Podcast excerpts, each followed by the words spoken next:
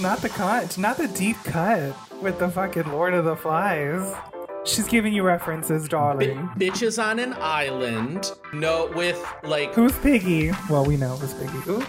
Well, technically, Utica would be Piggy in this.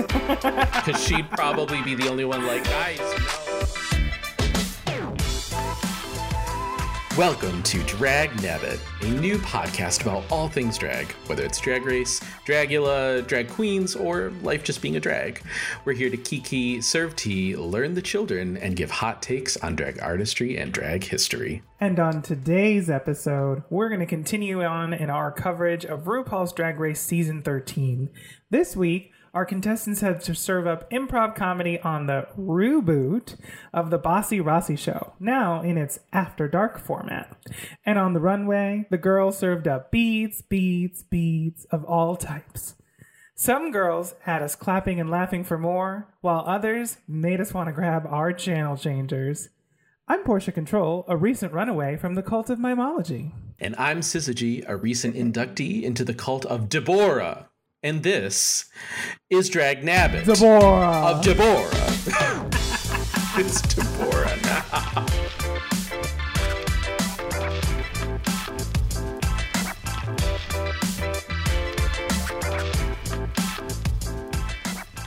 Now we're all still a little, or actually not even a little, very heartbroken over the elimination of the one, the only, mm. Tamisha Iman. But the show makes really quick work of getting over her and saying goodbye to our icon. But at least I guess Kandy Ho feels a little bit bad about it and not super Kandy. Muse. Ooh, sorry, Kandy Muse. Ma'am. Ooh. Ma'am. You know what? We're gonna keep that in too, because that's Not how I think intentional. about her. Uh, wow. You know, the storyline is continuing on, and we start to see that Elliott with two T's is sharing that she's feeling like an outsider, and that's going to Mm. be basically we know this is the central drama for the rest of the episode. Right. And speaking of outsider, instead of focusing on the subpar reading challenge.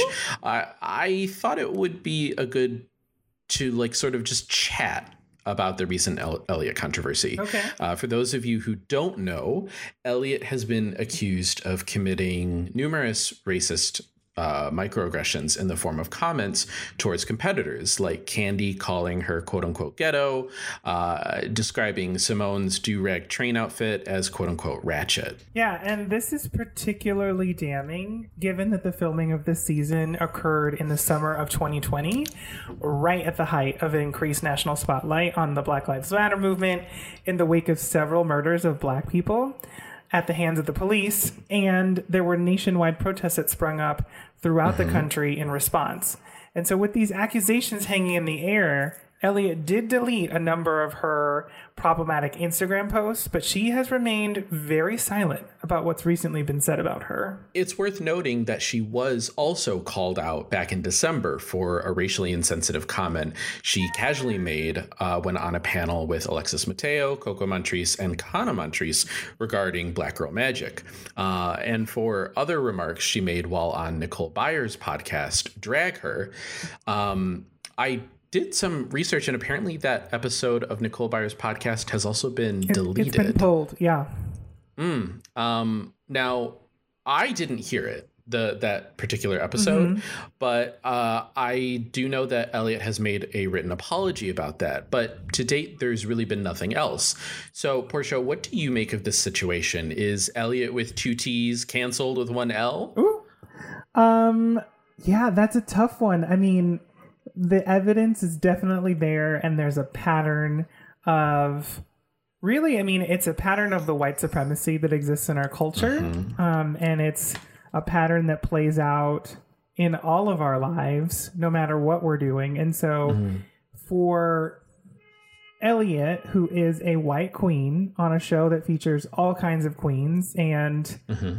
We know has a fan base that is particularly toxic when it comes to people of color and more specifically the black drag queens on the show. And quite frankly, the show itself doesn't deal well with a lot of its black and brown contestants, even though RuPaul is a black woman or a black man, depending on how she's choosing to present in that moment. So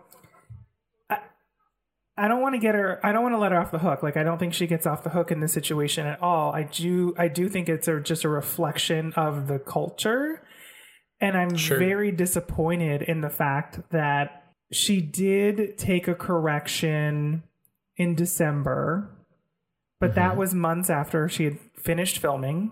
So it's like, girl, you should know better. She should have known better in June Correct. and she should have known better in December. So I feel like this is just who she is, and she has a lot of unlearning to do. Right. We've had this conversation before around canceling people or holding people accountable or calling people out versus calling people in.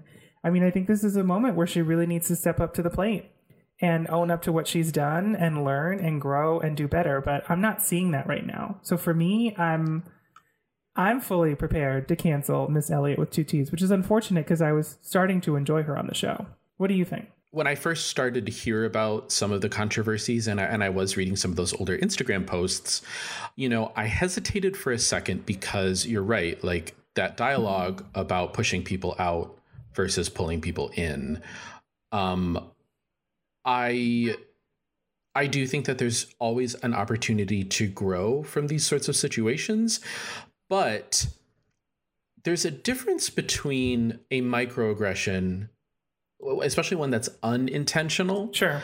and and consistently doing like a pattern of this microaggressive behavior Yeah. after you've been called out for it. Now we can look at the timeline and say that okay, well, after this, after uh, more controversy in December, then she went back and deleted things and made a statement. But Kandy has been very vocal on Instagram lives Mhm. and on posts saying that Kandy during filming of the show was calling her out on it. Right. And that's that's why Kandy said that Elliott needed to be more self-aware. Right. Kandy just didn't want to go on national TV and be like, "Elliott, you're saying some racist shit." Right. Instead, Kandy went to her as a sister behind the cameras and told her like you you can't say stuff like that constantly. We both know that RuPaul's Drag Race is a micro no, it is not a microcosm. It is the Lord of the Flies Ooh. of American racial culture. So, with that said, uh, let's get that conch and take a quick break. Oh,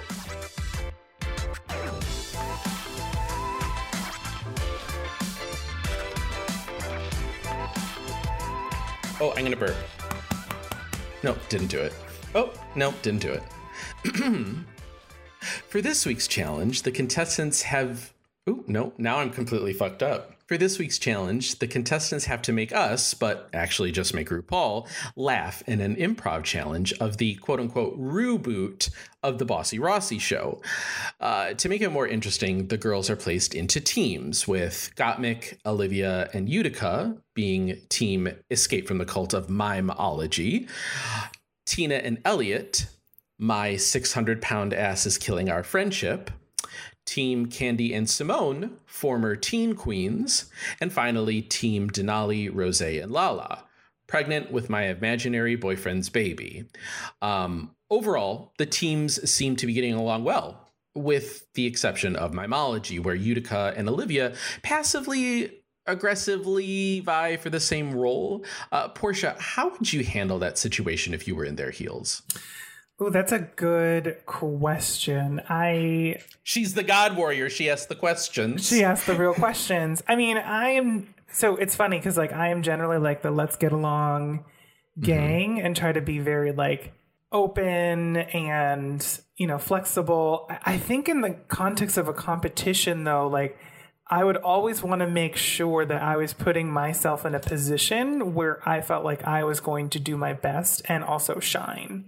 So if I was reading over, let's say I was in that group and I was reading over that script or, you know, the the big story beats, right? Because it's improv, so it's not scripted. But um, the big story beats of that script, I would know or I would be able to pick which is like I think it's the funniest role or the one that I would do the best in.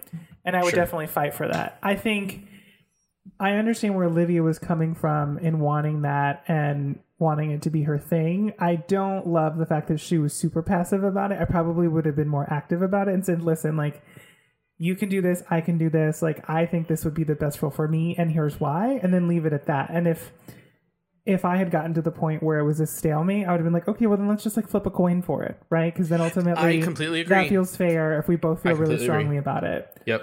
Um, but I I wouldn't like just wait for someone else to cave. That felt mm, to me. I 100% agree. In those situations, flip a fucking coin. Yeah. Um, so yeah, I was actually surprised to see Olivia be this like low key diva. I was more surprised that Tina Burner made the same comment, and I was like, Tina Burner and I have agreed on something. Everyone, please alert the media. Twitter alert. Tw- push alert, honey, we have a problem. um, and then I was, however, I was completely unsurprised that Utica, being the kindly Midwestern queen that she is, eventually caved and let Olivia take the mime role, though. Now, I don't think it's a secret. I've mentioned this before on the podcast that I don't really like improv in general. I've been to enough really cringy like improv shows and stuff where it's just kind of ruined the art form for me. Um, And on this show in particular, a lot of these girls are not natural banter girls. They lack the range and the reference. Like, sorry, just going to say that out loud for people. Right. However, for this challenge, I feel like the scenes were generally okay. Like they weren't there wasn't anything that like had me dying per se, but I wasn't like super cringe. Mhm. Um so it was interesting and I also thought it was interesting to have the girls comment on each other's performances in the middle of it because I don't think they've done that before. Um Mm. So Sis, I know that you're a noted actress. what were your notes on this challenge in particular? To be clear, I'm not so much an actress as I am fake as fuck. Oh wow. Uh, I I agree with Portia here. I I fucking hate improv. Um, my cripplingly vicarious secondhand embarrassment pulls me right out of a scene when people talk over each other and certain things just don't land Mhm. and it just makes me feel awkward um in terms of the challenge i do agree though i think that this is this was done well and and you know honestly even though we don't like it, improv is a good opportunity to for for the girls to think on their feet, to create and hold characters, um, and well, improv. Uh, it's this is not an easy thing to do. That's true. It's not something you can prepare for. Um, really, the and and I've one of the things I've noticed about improv, especially on for RuPaul's Drag Race, is that queens constantly default into these Springer esque fights. Sure. They love physical comedy. They're either fighting, ripping their wigs off, or making out. And I think that those three uh, tropes are getting a little boring. And so it's nice to see a little bit less physical comedy this Yeah. time, with the exception of Tina, Tina and and, Miss Elliott. Yeah. Um, another thing I've noticed, however, is this recurring storyline of Rosé and to a lesser extent Denali being slept on. Ooh, Um, yeah. Last week, I faulted the story producers for slipping up on the job, but I realized over the week it may be a result of the passing of Jacqueline Wilson. Oh yes. So, if Queen. for listeners who don't know, Jacqueline was one of the main longtime Emmy winning producers that made this show incredible. Uh, and I'm realizing now that it is very apparent that season 13 is suffering without her. Mm, Um, I've got more thoughts on the the outcome of the performances, sure. but we'll talk about those after the runway. Oh, but before we get to the runway, there is something that I do also want to talk about, which is Mm-hmm. the iconic T.S. Madison, Mm. who was our guest Ah. judge today. Ah. Um, I love that bitch. She is insane. I've seen her live um, perform at therapy here in New York City, RIP. What were the Um, 90s and then just like? Girl, I will find you and I will gut you uh, wherever you are in fucking deep Brooklyn. Um, and so I, I just I love me some T.S. Madison. She makes me smile. She makes me laugh. I love her Mhm. story. And I have to say, like the fact that she had RuPaul be on that show and invoke the step your pussy up, get a job, own a business, bitch, suck a dick. Just the way it like fed my spirit in that moment in a way that I Mhm. didn't know I needed.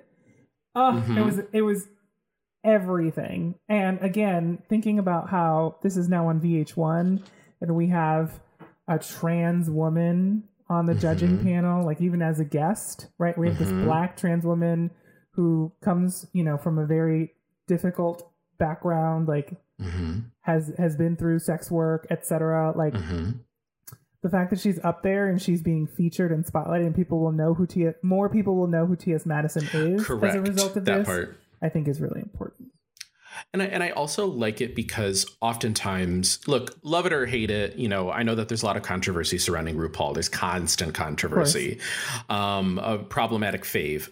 But I really am enjoying like the oftentimes the RuPaul's Drag Race panel is all white. Hmm and because you have Michelle, you have the two white gays, and then so essentially three white gays, and then you have um, Correct. a, ro- a ro- rotating one to two celebrities, oftentimes some you know basic B or C level celebrity um, who's either up and coming or Right.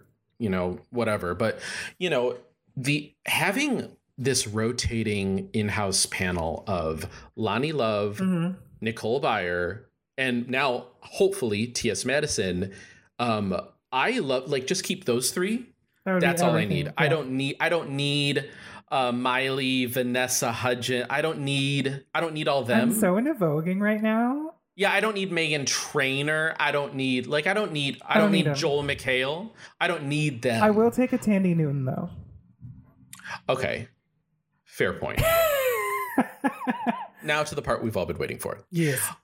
Our contestants hit the runway this evening for the category of Beat It. Beat it, beat it, Which- beat it.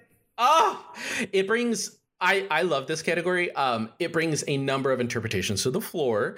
Uh, and there's entirely too many girls to go down the look one by one. So let's go back to our tried and true method of calling out our favorite look of the week and our least favorite look of the week. And of course, me being the kind Utica Midwest soul I am, I will let myself go first. There so you go. Mm. My favorite looks this week. I loved Rosé's. Okay. I loved Gottmik's, Yes. and I loved Symone's. yes. Um, my least favorite looks this week: Go off. Lala, Okay. Tina, and you're gonna gag. Mm-hmm. Olivia Lux, and I'll tell you why. I'll tell you why. No, no, no. You know what? I want to hear yours now. Tell me yours. Well, then we can get into it. okay. Well, you know, I followed the instructions and only picked one in each category. Oh, okay. Well, so, if you if you could pick two, so maybe three. I'll I'll pick two because I have the ones that I know, and then I'll have a, a nice close alternate for she the for- other one. AKA, she forgot about the other girls Listen, in the ladies, middle. I like to follow the prompt. But anyway, um, so my my top look for the week, I have to say I would have given it to Denali. I thought that her chandelier look was so exquisite and Mm. beautiful, and it was Mm-hmm. very drag, very impractical. Like Mm-hmm. I thought she looked stunning, and I'm really, really sad that she kind of just got waved by without consequence Yeah. because I would have loved to have seen more of that being featured on the runway. So I think that she got super duper slept on for that runway. Mm-hmm. Um, so I think that for me was my top. I think if I had a second look after that, I loved Symone. Um, I was not so Rue mentioned at some point that it was like one of the best looks on the runway that they've ever seen, and I found that to be super hyperbole because it was a very simple look, but I thought it was a very effective look. My concern with Symone is that she has not this is not the first time that she has done this kind of silhouette where she's showing a lot of body and she's got this natural model's body so of course she's going to look great and she's got this beautiful skin and she puts like a certain amount of like lotion or oil on it and it's just like shiny and gorgeous. Um, but i need more than that. But she does give me those fun nods like with the symone on the back of the braids right? So she was my definitely like top two out of those. Bottom um yeah tina burner i'm sorry gal. Like her performance saved her because she was much better than elliott. Uh and but that that outfit was she came out and then she hit the reveal and like you know you're supposed to go out and do like a reveal into something like more sickening and I think And it, it got, got- worse. Worse, yeah, it, it got sickening. Right. Yes. It got sickening in terms of like I need to go check for you know a fucking uh, COVID test or something because like I'm ill, like Right. physically ill. Yeah, it was gross. And then she she did the double reveal with the titties, and I was like, ooh. And then an untucked, they clocked her for the titties not being the same shade as her body, which made me laugh. Thanking you. Um, and I what was, was like, the other one that you didn't like? the other one that I didn't like, and this is gonna sound controversial, and you're probably Here we hate me for it, Here we go. was Utica. I didn't really care for it either. I didn't think it was I, the the beads is- didn't feel like they were part of the look. Like they just Thank felt you. like an add-on to something. Thank you. So it was weird.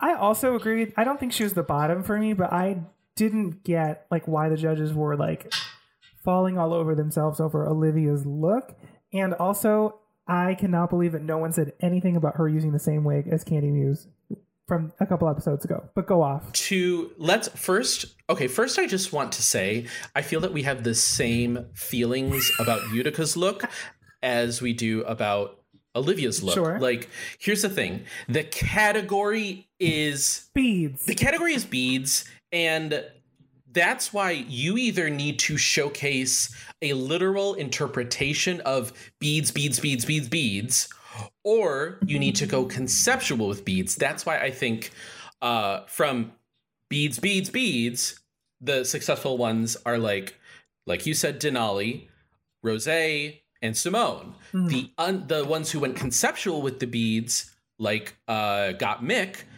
anal beads like that's also hilarious Really like it, it just works Yeah, and she had like the douche nozzles on the beads. exactly funny.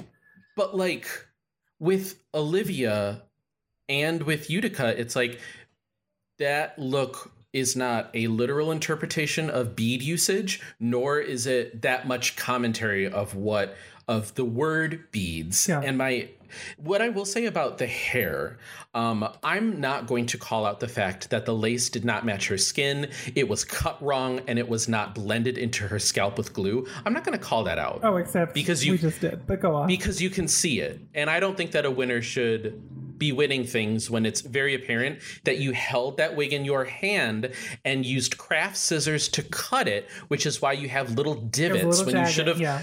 left it on the wig head and then cut it. That said, I went back and I reviewed the two wigs and I did a side by side, like side by side, find out what's wrong with the picture. So Spot the differences, girl. Here's the gag those are two different wigs and what i'm thinking because they have different um They have different the beads. the the yeah the colors are in different spots and i'm like there's no way that someone would undo that wig And redo then that. redo it Right. i think that they're both here's the thing we're investigative journalists now Here, yeah. And everywhere. these here here there and everywhere so the girl watergate part two so here's the thing both both of these girls are from new york and i'll bet you that they both went to the same wig maker and we're like can you make a wig that's kind of like this? And the wig maker because they're not able to tell them oh i'm going to drag race. Mhm. so the wig maker's just like yeah i'll make you this thing. Here you go.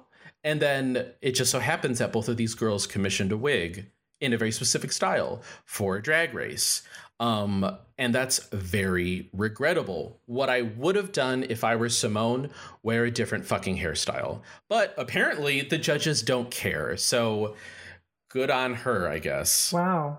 That I don't know. You know. what? That is a uh, tinfoil lace front conspiracy I can get behind. Um, and probably, and I wonder what the prompt was because you know, and we've talked about this before. The girls get Mm-hmm. a list of things of kinds of looks that they need to pack, but it's not the most specific, right? Um, Mhm. And so I wonder because they did that baby mini challenge. I wonder if maybe it was like the baby Oh. one. I don't know. Like now my mind is going everywhere, but who knows? Right. I mean, at the end of the day, the judges write down their scores and it's all tabulated by the accounting firm of RuPaul, Fracking, and Charles. And our top girls of the week are Miss Kandy, Symone, Mhm. and Olivia. And the bottom girls are Lala, Utica, Mhm. and Miss Two T's, canceled with Mhm. one L. Are we aligned with these choices, or do we want to swap out some of these girls in this imaginary lineup we have? I will completely swap out some girls with these lineups. Uh, I really appreciate Kandy for listening to the judges' critiques, um, but I do you think it's odd that so many in our community are asking for accountability from Elliott, whereas Michelle is freely allowed to ask girls to code switch. Oh. In this case, Kandy. Um, she's freely able to tell Dida Ritz to quote unquote lotion, lotion up. up, girl her hyperpigmentation. Um, and also, Michelle is able to dictate to Plastique, an immigrant, uh, what her real accent is. I, I'm just confused at the sliding scale here. Um, it's like hmm. that bizarro world where World of Wonder says Black Lives Matter all of a sudden after leaving Tyra out to out to dry for the last six years. But I mean, to be fair, um, Tyra was like openly bomb threatening. Okay, so after a while, she did do the bomb threat. Right. So I don't. So po- post a few years sure. ago, yes. Okay. Uh, but I, am also confused as to why Rosé was not at the top. Her runway was finally flattering to her body. Ooh. Um, she she had a, Took a minute, she had the most she got there. like what was it during the little black dress challenge when she looked like a sandwich? She looked like a Swiffer to quote Raven. uh, but I, I, thought that in the challenge, her jokes were the most punny. Uh, they were thoughtful. They landed. Her character was great, and her look was made entirely out of beads. Um, Olivia's character was fine during the miming section, mm-hmm. but during the spoken breakthrough, I wasn't laughing. Yeah. Um, what did you think? Yeah, I I am inclined to agree with you. I think that, and we talked about it earlier in the episode, but Rosé and Denali have definitely been slept on throughout this competition, and I think Rosé mm-hmm. more so. And so, this probably would have been a good opportunity to recognize her, or, and at least give her a top, if not a win. Um, mm-hmm. Yeah, I don't. I yeah, Olivia was really funny with the physicality, and I think that that is definitely where she's shown. Um, but then, yeah, as soon as I think after that piece, I think the scene really started to fall apart, in my opinion.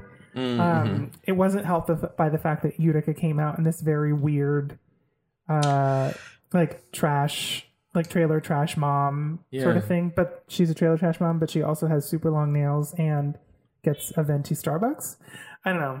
I, I don't I don't agree with this scenario, but it doesn't matter what I think because congratulations are in order to Miss Olivia Lux, who managed to earn her second win in a row. Congrats, proof, girl.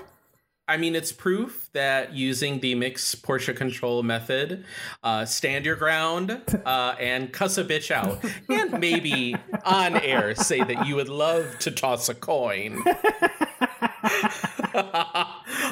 um, our bottom two queens this week are uh, Elliott with two T's and someone that I forgot was still on the show, Lala Ri. And uh, girl, am I wrong? I mean, she's a lovely gal.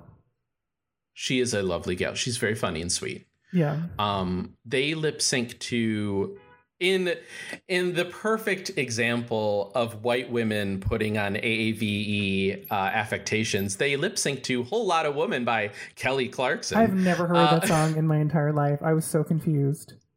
Neither have There's I. So many and I was just like amazing Kelly Clarkson songs, but maybe like they were trying to skimp on the budget for this particular episode.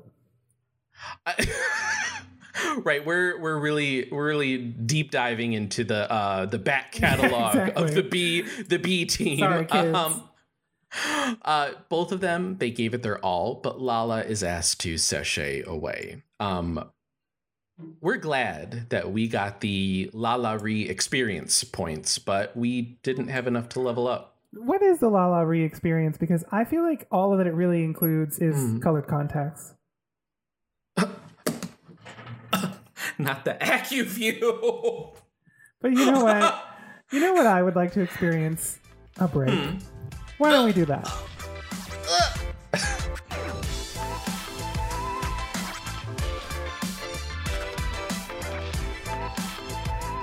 Honey, this episode of Drag Race was all over the place, dear sister. But in the end, it feels like we ended up in the right place. And mm. that's a lovely metaphor for life, isn't it?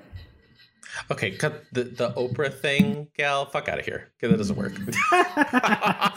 okay, you rude bitch. Uh, anyway, next week we will be back, back, back again and covering the latest episode of RuPaul's Drag Race season 13.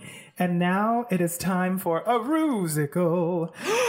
Will Rosé or Denali finally achieve the first win and stop being so motherfucking annoying and untucked? Here's hoping. But until next time, I'm Portia. And I'm Portia's swing, Syzygy, and this was Drag Nabbit. Okay, now to clarify for the listeners, while I while we're rolling the music now, a swing is like in Broadway. Uh, the, she, God, she's honestly, the cover. She's the vacation cover, and if I'm right. sick, she can go on in my stead. Right. When after you go to PV and you get the COVID, oh. then I would. Ah!